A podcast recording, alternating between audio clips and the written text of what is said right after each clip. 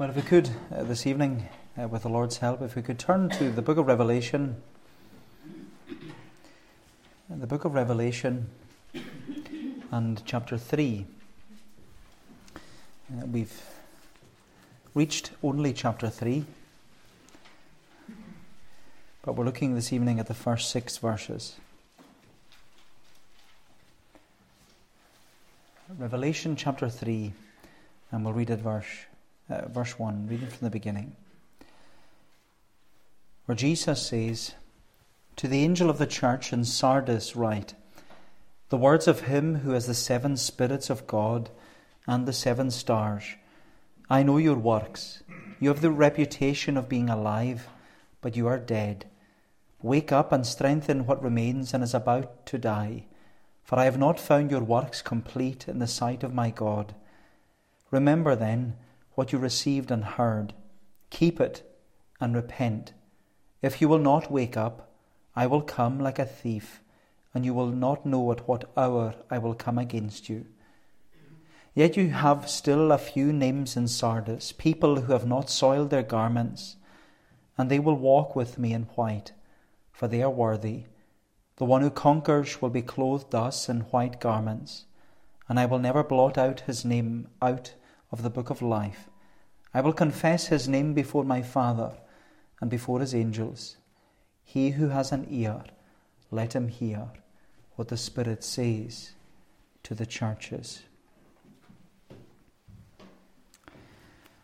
What would Jesus say about our church?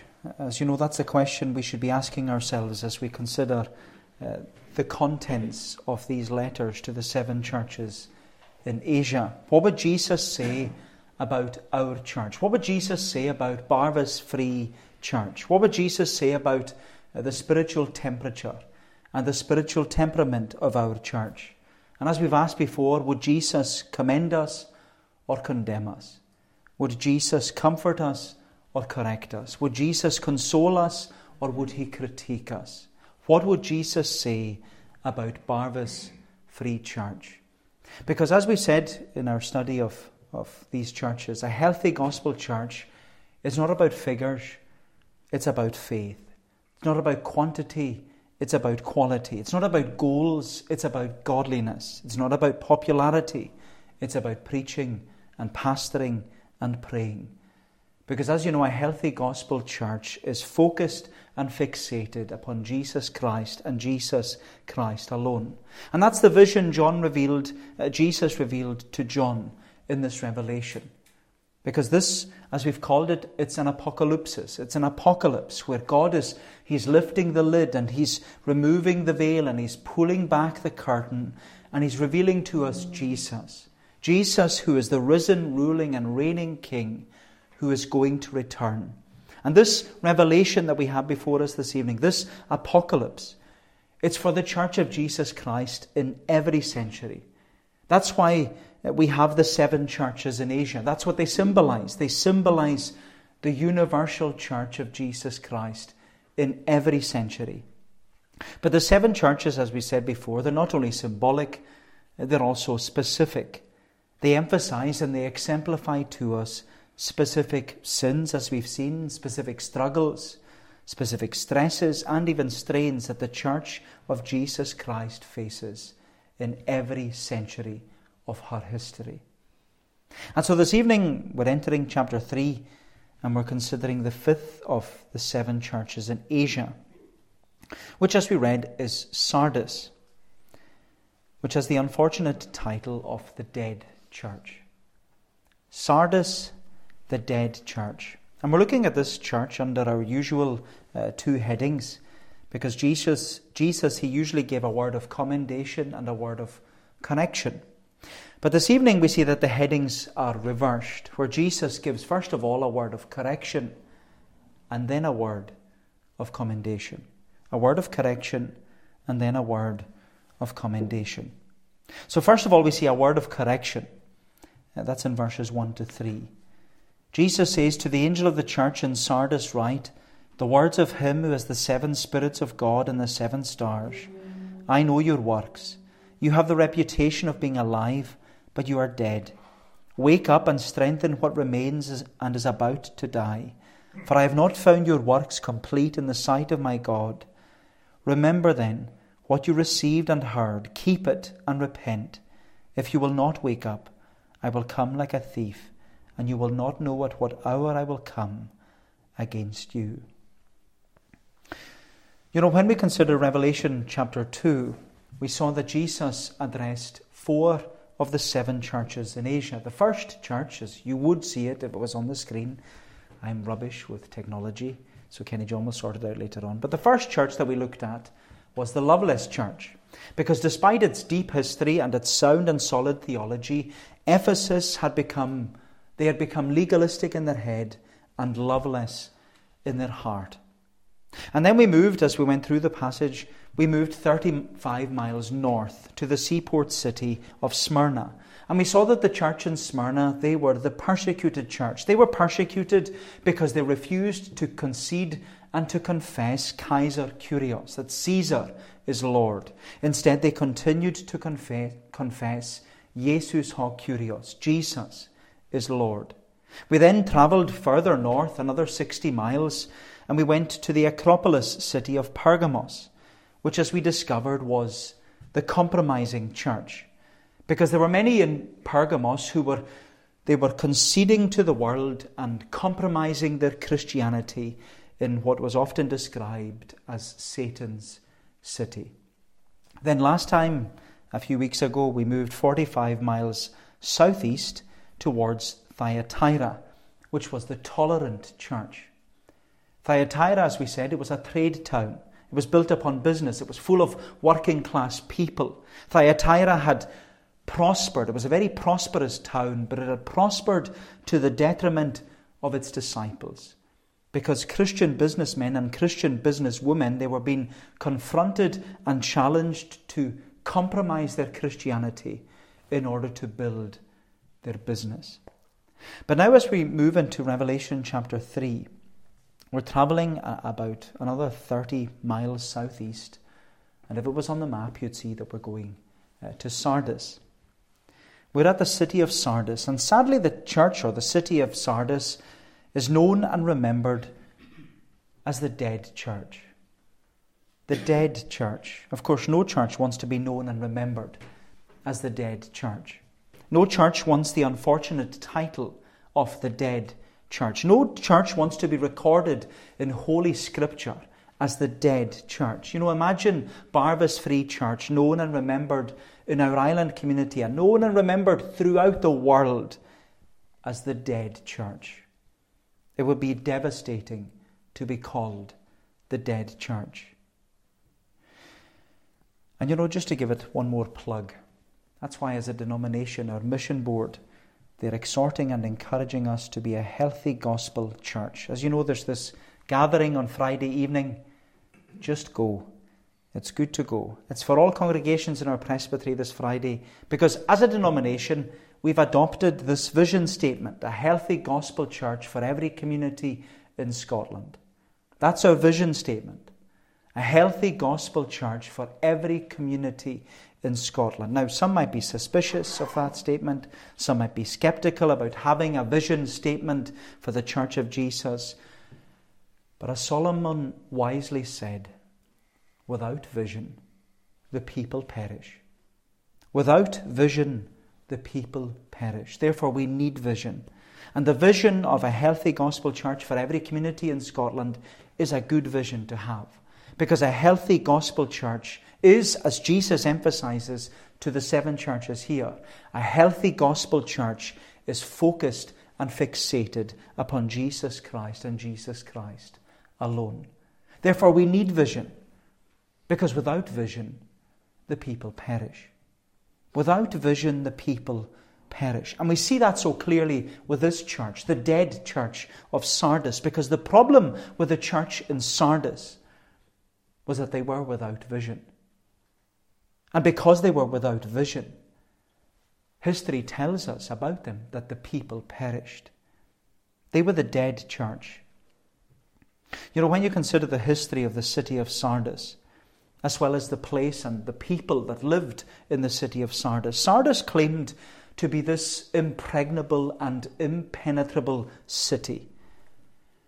It was a city that was built surrounded by built upon a cliff top. It was surrounded by cliffs. And they, they had this claim, this claim of safety and security. But their claim of safety and security, it, it caused them to lack caution and lack care. It was it made them a very complacent people. They became very contented within their city in Sardis. And it was said that they had this satisfaction, this smugness. You could say that Sardis was a smug city. In fact, Sardis was so smug and so satisfied with themselves and with their defenses that they were caught sleeping on more than one occasion. Sardis thought that they didn't need to work and they didn't need to worry about keeping their city safe, which is, of course, very foolish. Because throughout their history, when you read their history, they were this impregnable city, and yet they were invaded and infiltrated a number of times. And it was all because the city or the citizens of Sardis, they were smug. They were satisfied. They were careless. They were complacent. Sadly, the Sardis mindset had not only infiltrated the community, it had also infected the church and the congregation to the point that the church in Sardis was a dead church. They were complacent, they were careless, they were smug, they were satisfied, they were dead. And they were a dead church because their mindset was that they didn't seek shelter, safety, or security in their Saviour. They weren't focused and fixated upon Jesus. They didn't have vision. And without vision, the people perished. They didn't have this healthy gospel vision. And because they were without vision, the people perished. You know, the church in Sardis was a dead church. You know, what a title to have. The dead church. And you know, in his commentary, I think it's a brilliant commentary on the book of Revelation. Uh, Joel Beeke, Dr. Joel Beeke, he writes this. He says the complacent spirit of Sardis affected the people in the Christian church. There is something, he says, unspeakably tragic about a dead church that professes to serve a living Saviour. The ancient church of Sardis was such a church. Churches today urgently need to hear Christ's message to this ancient church because all too many of them are dying, just as the Sardis church was. But you know what was remarkable was that the reputation, the reputation of the church in Sardis, because Jesus affirms, he says that they had a reputation of being alive. That's what he says. He says there in verse 1 You have a reputation of being alive, but you are dead. They had a reputation in their community and among the other six churches that they were they had this reputation that they were living and they were an active church of Jesus Christ. You know, I was thinking, I suppose a more modern equivalent was that Sardis had this great social media presence. They had a great social media presence. They were always sharing, they were always liking and uh, posting all these activities and events that they were doing. They were posting them on their Facebook and their Twitter accounts.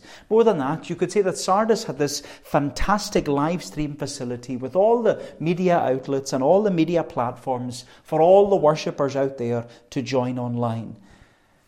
But sadly, Sardis had this propaganda publicity stunt going on so that Sardis could per- present and portray to anyone watching online that Sardis Free Church is alive and growing both numerically and spiritually, when in fact the reality at home was that they were dead. You have a reputation, says Jesus, that you are alive. But in fact, he says, you are dead. You have a reputation of being alive, but you are dead. And you know the language that Jesus uses, it's solemn language. But Jesus is someone who never minced his words. We read that in Matthew chapter 23. Every woe, Jesus was not mincing his words. He said to, to the scribes and the Pharisees, Woe to you, scribes and Pharisees, hypocrites. You are like whitewashed tombs. You appear beautiful on the outside, but on the inside, you are full of dead bodies and bones. Outwardly, you appear righteous to others, but on the inside, you are full of hypocrisy and lawlessness. You have this reputation, says Jesus, of being alive, but you are dead. My friend, the church in Sardis was full of scribes, it was full of, full of Pharisees, where they bragged and they boasted of their doctrinal purity. They were smug, they were satisfied, they were complacent, they were careless. They, they bragged and boasted of this doctrinal purity that they had, that they didn't have an infection from the doctrine of the Nicolaitans, or this infiltration of the doctrine of Balaam, like the churches in Ephesus and Pergamos did. And they certainly didn't have Jezebel, like the church in Thyatira. Jezebel, who was this misleading misfit, who was raising her idols and rousing her sexual immorality among all the people. No, Sardis had this reputation of being alive. It was a congregation that was alive and well. It had this reputation of being conservative and careful and cautious in their Christianity. Sardis, they weren't like the loveless church of Ephesus, or the persecuted church of Smyrna, or the compromising church of Pergamos, or the tolerant church of Thyatira. No, Sardis Free Church was doctrinally pure and doctrinally perfect. But Jesus says, you are dead. You are dead. And Jesus said they were like whitewashed tombs, beautifully decorated on the outside, but full of death and full of decay on the inside. Sardis was full of scribes, full of Pharisees, who were obsessed with the outward appearance. They were rigid in their rules. They loved upholding the traditions of men where they would do things only because it's the way it's always been done in the past.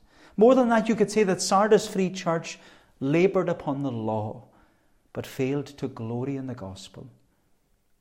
And you know, when Dr. Jesus stands over Sardis Free Church, he can see that Sardis isn't standing upright, looking great for everybody to see. No, Sardis is lying on its back, lifeless flatlining, and dead. Sardis was the dead church. Because you know, a dead church has lost sight of the Word, it's lost sight of its worship, it's lost sight of its witness. A dead church is man focused rather than mission focused. A dead church is holy on the outside, but hollow on the inside. You know, one commentator wrote, the great problem was that Sardis was living for people, not for coram deo. Coram deo means before the face of God. Coram deo, before the face of God. It's a phrase that the reformers often used in order to emphasize that those who, who live for the approval of men, they will perish by the approval of men. But we are to live coram deo, before the face of God. You know, Sardis, it's a sad church. They rested upon its reputation rather than their relationship with the Lord. They rested upon their re- reputation rather than their relationship with the Lord. You know, before we move on, I want to quote Joel Beeke again. I don't apologize for doing so because he says it much better than I can, and he drives the point home in the paragraph quite clearly. But I highlight what he wrote because I found it so challenging and I want to bring it to you and be reminded of what we're being taught here. This is what he wrote. No doubt the minister at Sardis had a reputation for being a preacher of the gospel. He was a good preacher. His sermons were memorable. Like his church, he had the reputation of being alive. But as far as Christ was concerned, he was dead, and his ministry, for lack of vigilance, had become a ministry of death. No doubt visitors to the Sardian church were impressed. They were warmly welcomed. They heard the doctrine taught with joy and came away convinced that this church maintained the truth. Of such, such a church today, many would say, What a fine evangelical church you have. Yet we're told that this church was dying, if it was not already spiritually dead. Though it appeared to be alive to the eyes of men, Jesus saw through it to the wasted skeleton.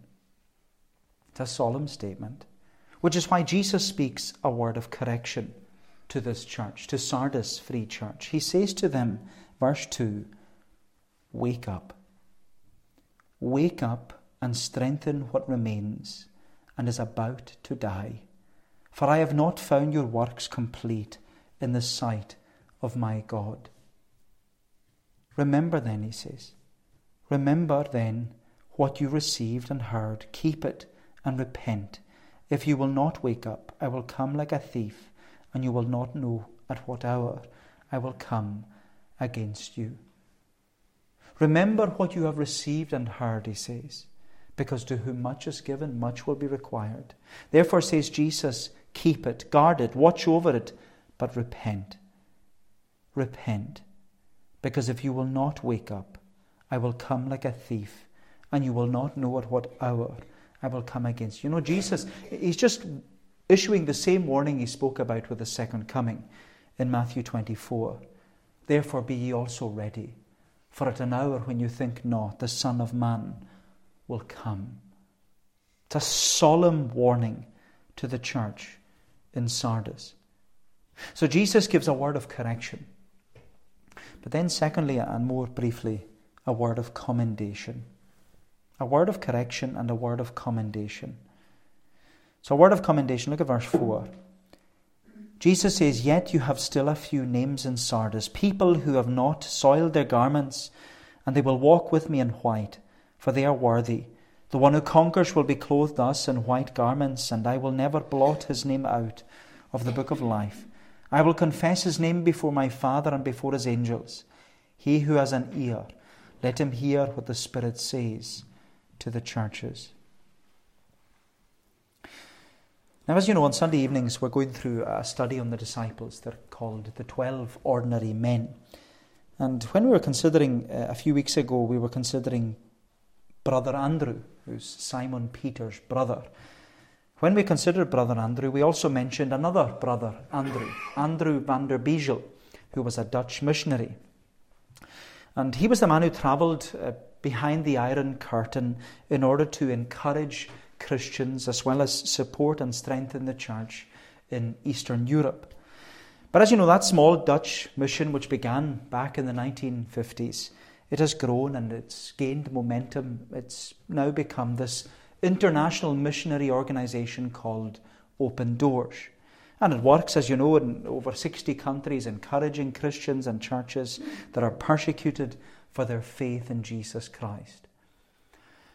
But you know what always amazes me is that when Brother Andrew asked the Lord for direction and guidance on serving the Lord way back in the 1950s, when he asked the Lord for guidance, the Lord spoke to him or gave to him a text in order to continue and, carry out the missionary work of open doors.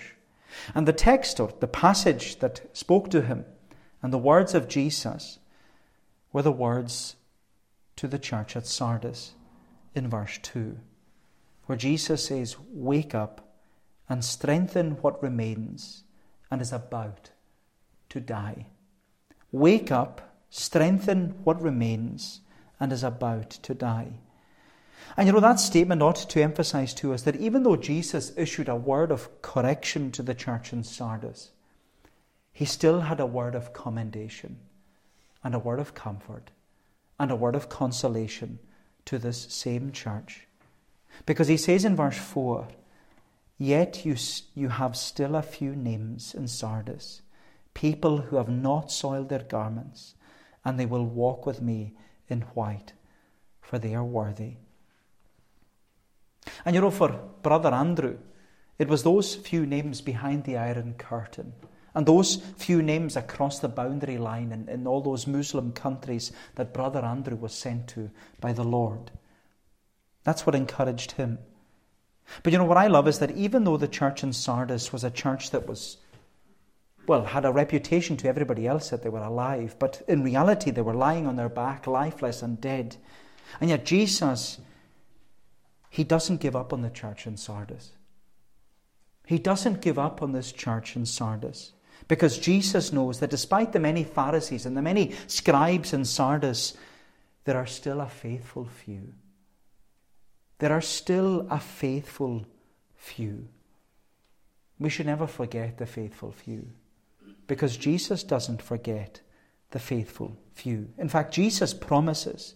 He says in verse 4 Yet you still have a few names in Sardis, people who have not soiled their garments, and they will walk with me in white, for they are worthy. Jesus promises to the faithful few that he will continue to work in and through them for his glory. Because this faithful few, says Jesus, they haven't spoiled or soiled their gospel garments. They have the hope of heaven. They have the surety of salvation. They have the promise of paradise. That one day they will walk worthily before the Lord in white. And they will walk worthily before the Lord in white, not because of their outward appearance, not because of their appeasement of other men, not because they were self righteous or smug or satisfied in their salvation, not because they labored on the law or upheld the traditions of men. No, Jesus emphasized that this faithful few who hadn't spoiled or soiled their gospel garments, they had the hope of heaven, and they had the surety of salvation, and they had the promise of paradise simply because they had a vision. They had a vision where they were focused and fixated and even faithful to Jesus Christ and to Jesus Christ alone. They had the vision where they were looking unto Jesus, the author and the finisher of their faith. And because of this, Jesus promises that he will continue to work in and through that faithful few in Sardis. He says to them, The one who conquers will be clothed thus in white garments, and I will never blot out his name of the book of life. I will confess his name before my Father and before his angels. He who has an ear to hear, let him hear what the Spirit says to the churches. As we said before, that last verse there in verse 6, that's the call and the command of Jesus to react and to respond to his message. He who has an ear to hear, let him hear what the Spirit says to the churches. And we're to hear, because as we said before, how you hear affects your heart. How you hear affects your heart. And tonight, I don't know about you, but Jesus has addressed me with this dead church in Sardis. And he's given us a word of correction and a word of commendation. He's reminded us of what a dead church looks like, that without vision the people perish. And he closes by saying, He who has an ear, let him hear what the Spirit says to the churches, because how you hear affects your heart. And you know, we need to examine ourselves. Every time we look at one of these churches, we need to examine ourselves and ask ourselves Am I like them? Am I like Sardis? Am I dead like Sardis? Reputation of being alive, but dead on the inside? Or am I seeking, am I striving to be part of the faithful few?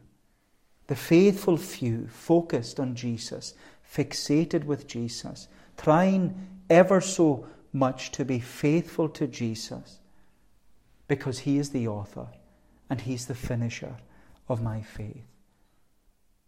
My friend, let's be part of the faithful few that ever look to Jesus, that have that vision of looking at Him and Him alone. Because as Jesus says, He who has an ear, let him hear what the Spirit says to the churches. Well, may the Lord bless these uh, thoughts to us. Uh, let us pray together.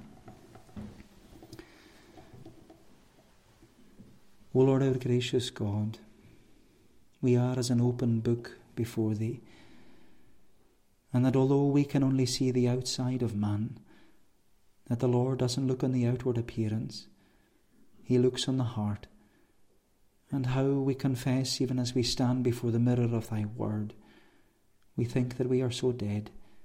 But Lord, we pray that Thou wouldest awaken us from our slumber awaken us from our sleep, that thou wouldst revive thy work in the midst of the years, as the prophet prayed, in the midst of the years make known. In thy wrath, O Lord, that thou wouldst remember mercy.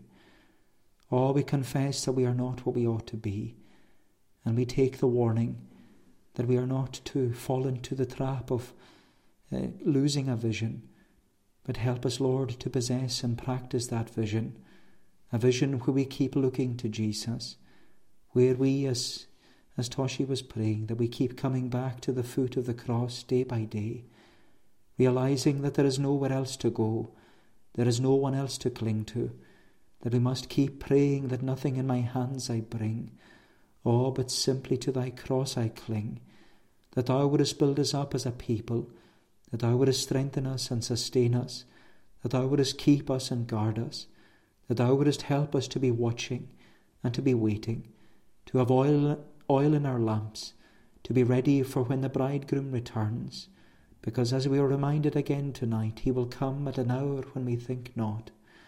O Lord, bless us, we pray, as thy people. Encourage us as a congregation that all that we seek to do, that it would ultimately be God honouring and God glorifying and Christ exalting, that we would pray as the psalmist prayed, that it is not unto us, Lord, not to us, but do thou glory take, unto thy name mean for thy truth and for thy mercy's sake. Lord, hear us then, we pray. Go before us. Lead us and guide us, we pray, and part us with thy blessing. For we ask it in Jesus' name and for his sake. Amen.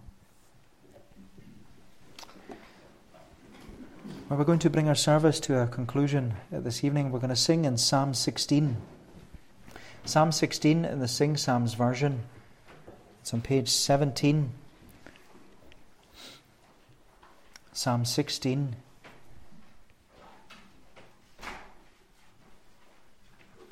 And we're singing from verse 8 down to the end of the psalm. As we're thinking about Sardis, the dead church, uh, the only reason we can be a living church is because of the resurrection of Jesus, and that's what this psalm is all about. This is the psalm of the empty tomb, where David writes about Jesus, thousand years before it happens Before me constantly I set the Lord alone, because he is at my right hand, I'll not be overthrown. Therefore my heart is glad, my tongue with joy will sing, my body too will rest secure in hope unwavering. For you will not allow my soul in death to stay, nor will you leave your Holy One to see the tombs decay. You have made known to me the path of life divine. Bliss shall I know at your right hand. Joy from your face will shine. So these verses of Psalm 16 in conclusion to God's praise.